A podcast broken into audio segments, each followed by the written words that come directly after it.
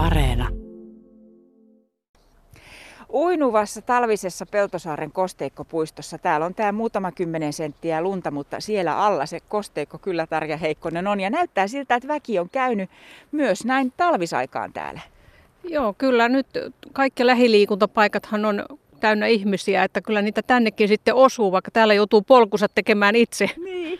Ollaan Peltosaaren kosteikkopuiston tällaisen mm, opastaulun äärellä ja jos nyt sanon, niin onhan se vähän vaatimaton ja suttuinen. Mitä sinä sanot? No se on ollut sitä jo pitemmän aikaa ja valitettavasti kun tämä reilu 20 vuotta sitten luonnonsuojeluyhdistys tämän aloitteen teki ja tänne luontopolku perustettiin, niin sen opastaulut melkein heti sitten ilkivaltaisesti rikottiin ja sitä on nyt toivottu monta vuotta jo, että tänne saataisiin uudet ja nyt se toive toteutuu, että tämä on kyllä meille onnenpäivä. Sä oot ollut aktiivinen tämän, että tämä saataisiin osallistuvan budjetoinnin piiriin ja 6000 euroa losahti teille tai tälle, tälle hankkeelle, näin sanot. Onko se sun mielestäsi paljon vai vähän sopivasti? No se on ainakin hyvä alku, että tämmöinen alue kuitenkin varmasti tarvitsee kunnostusta jatkossakin, että, että tällä toivon mukaan saataisiin nyt ne opasteet kuntoon ja ihmiset löytäisivät tämän paikan vielä paremmin. Ja tähän on niin lähellä kouluja ja päiväkoteja, että tämä on ihan ihanteellinen kohde sikälikin ja sitten näkee, että ihmiset, ulkoilijat käyttää tätä kyllä ihan jatkuvasti, niin saataisiin tämä sitten hyötykäyttöön myös. Ja tämä on kaupunkilaiselle ja sitten kaupunkiluonnolle erittäin tärkeää. Tämä on ihan yksi Riihimäen arvo luontokohteesta ja se on vain jäänyt tänne vähän paitsioon tämän kasvavan urheilualueen viereen. Että, mm. et hienoa, että se saadaan nyt paremmin esille. Lähdetään käveleen ihan vähän tuota polkua pitkin pääseksä siitä. Se on niin valtavan, valtavan kapea. Tarja Heikkonen, tämä on siis tällainen no kosteikko, kuten nimensäkin sanoo. Täällä on sitten luontopolun tapaan, täällä on kylttejä, niin kuin tässäkin nyt oikealla puolella on tuommoinen, ei se ole, mikä kyltti? No se on tuolla ihan tuonne peittynyt lumeen, mutta siis ei ole välttämättä missään hyvässä kunnossa. Tämä osallistuva budjetointi, pysähdytään, tähän ei kaaduta. Osallistuva budjetointi on siis sellainen, että ihmiset saa niin kuin vaikuttaa siihen, mihinkä yhteisiä rahoja käytetään. No nyt tällä kertaa se 6000 euroa sanoit, että on hyvä alku. Onko se, kun miettii Riihimäen kaupungin koko budjettia, puhutaan miljoonista, niin onko se mielestäsi tosi vähän, niin kuin saako tästä, koetko sä, että nyt sä pääsit vaikuttamaan? No kyllä nyt koen, että ensimmäinen yritys jo viimeksi yritin tätä samaa osallistuvassa budjetoinnissa, niin äänestyksessä silloin se ei, se ei sitten mennyt läpi, niin, niin kyllä, kyllä tämä on ihan hyvä konsti. Toisaalta tämä on semmoinen asia, että Riihimäen kaupunki voisi tehdä tämä oma-aloitteisestikin ilman kaupunkilaisten aloitusta, mutta tässä nyt on ollut luonnonsuojeluyhdistys ja minäkin henkilökohtaisesti mukana jo muutenkin, että tämä on nyt hyvä jatkumoa sille sitten. No piditkö sä jotain tai pitikö luonnonsuojeluyhdistys jotain vaalikampanjaa tästä? No ei, mä vaan mainostin meidän tietysti hallituksen piirissä, että, että tämä nyt, tein nyt tämä aloitteen ja toivon vaan kaikille, että mainostakaa tuttava piirissä, ne ehkä se vähän auttoi. niin no, ainakin meni läpi, hieno homma, kyllä. kyllä. Luuletko, että silloin jotain merkitystä, että Peltosaareen tuli nimenomaan kaksi, yhteen kaupungin osaan tuli kaksi? Onko peltosaarelaiset jotenkin erityisen aktiivisia?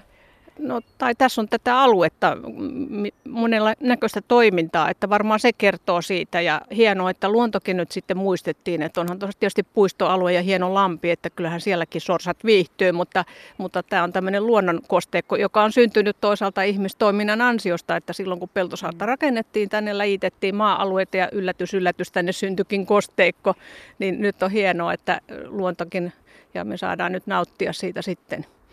No kun äsken sanoin, että on vähän tällainen uinuva kosteikko, täällä on siis paksu lumikerros, on pieni tamppaantunut polku, jota muutama metri tässä Tarjan kanssa äsken paarustettiin, mutta lintuja nyt jo tässä vaiheessa kuuluu. Miltä tämä näyttää sitten, kun kevät herää, vaikka täällä nytkin jotain näkemistä on? No sittenhän tämä on oikein ihanteellinen kohde, että harvassa kaupungissa on tämmöinen paikka, missä voi kuulla sato, satakieltä ja ruokakerttusta silloin keväällä. Että, että silloinhan tänne kannattaa tulla ihan jo aamusella. Ja sitten tämä on myös perhospuisto ja, ja vaikka mitä. Sitten täällä on runsas kasvillisuus, koska tänne on tullut monennäköistä kasvillisuutta noilta läjitysmaiden mukana. Että tuolla on sitten ihan hieno sitten talkoiltu jo pitkospuuosuuskin tuonne kosteikkoon, että siellä pääsee kuivin jaloin kulkemaan kulkemaan ja, ja siellä on aivan se omalaatuinen miehenkorkunen kosteikokasvillisuus, valtavat osmankäämi, kasvustot ja vesihierakat ja niitä. Kun menee sinne niiden sisälle, niin tuntee, että olisi ihan muualla kuin kaupungissa, että, että on ihan kuin viidakossa ihmiset on sanonut. Ja se on niin semmoinen hieno tunne, tunne, että tänne pääsee todella rauhoittumaan ja rentoutumaan. Aika mahtava. Ajattelee, että tässä on kuitenkin ihan vieressä rata, Riihimäki Lahti rata menee tästä aivan vierestä. Ja sitten täällä on kuitenkin kuuluu liikenteen kohinaa. Kaupungin keskustaan ei ole kovin pitkä matka ollenkaan. No nyt kun rahaa tälle hankkeelle tulee, niin mitä sitten seuraavaksi tapahtuu? Rupeatteko te luonnonsuojeluyhdistyksen väen kanssa sitten talkoilemaan lisää, että saisitte niin kuin sen venymään sen kuusi tonnia vai miten siinä käy? No var, varmaankin tässä pitää talkoilla lisää ja, ja tietysti vetää ehkä retkiä. Tämä on kuitenkin semmoinen kohde, että tässä on eri vuoden aikoina vähän erilaista luontoa nähtävillä, niin, niin kiva on tutustuttaa kaupunkilaisia siihen ja, ja sitten tietysti toivoa, että tämä alue vaikkapa vähän laajenisi, että ei tähän vaan rakennettaisi mitään tähän naapurin, koska se vaikuttaa tähän. Ja sitten täällä on vielä tämmöinen harvinainen laji kuin viitasammakko, joka on ollut jo vaarassa. Tänne on kaupunki kipannut lumia viime talvena niin runsaasti ja sitten tämmöistä likasta lunta. Me pelättiin jo silloin, että, että tämä kosteikko va- vaarantuu. Eli tässä on tämmöinen luonnonsuojelunäkökulmakin kyllä, että, että tämän pitäisikin säilyä ja toivotaan, että se säilyy nyt entistä ehompana. Mm, kyllä. No tuossa on toi kyltti, opaskyltti. Toivot tietysti, että se jatkossa ei olisi ehkä noin tuollaisten aloittelevien graffititaiteilijoiden alustana. Joo, joo, se varmaan pitää kunnostaa ja, ja sitten tässä on rahaa, tässä on pieni silta tai oja ennen kuin tähän kosteekkoon hypätään, niin se pitää kunnostaa ja sitten nämä opasteet tänne kuitenkin kunnolliset pitäisi saada. Meillä on vaan ollut semmoinen vihkonen ja sitten pientä tekstiä tuolla netin puolella, että mitä täältä löytyy luonnosta, mutta kyllä tässä olisi vielä tutkijoillekin lisää työtä, että kartoittaa mitä laji, uusia lajeja tänne mahdollisesti on tullut. Ja sitten täällä on varmaan pitänyt tehdä, ja mekin voidaan tehdä vieraslajitorjuntaa, että tämmöiseen kosteekkoon tietysti tulee monia lajeja, kuten tätä jättipalsamia on tullut tänne ja se on, mm. sitä on nyt vähentynytkin. Haiskahtaa siltä, että voi olla, että Tarja Heikkonen, sä jonakin vuonna laitat uudestaan osallistuvan budjetointiin ehdotuksen, että, että täytyy tehdä tämmöinen syvällinen biologinen luontokartoitus tästä kosteikkoalueesta. Niin, varmaan olisi semmoinen seurantatutkimuskin ihan, ihan hieno, kun luonnonsuojeluyhdistys teetätti tästä jo aikanaan ja, ja luonto on sen jälkeen jo muuttunut. että nytkin olisi jo uudelle kartoitukselle aihetta, mutta mutta tietysti nyt toivotaan, että yleisö tämän löytää ja saadaan ne kunnolliset opasteet ja tämä polku ensin käyttöön kunnolla.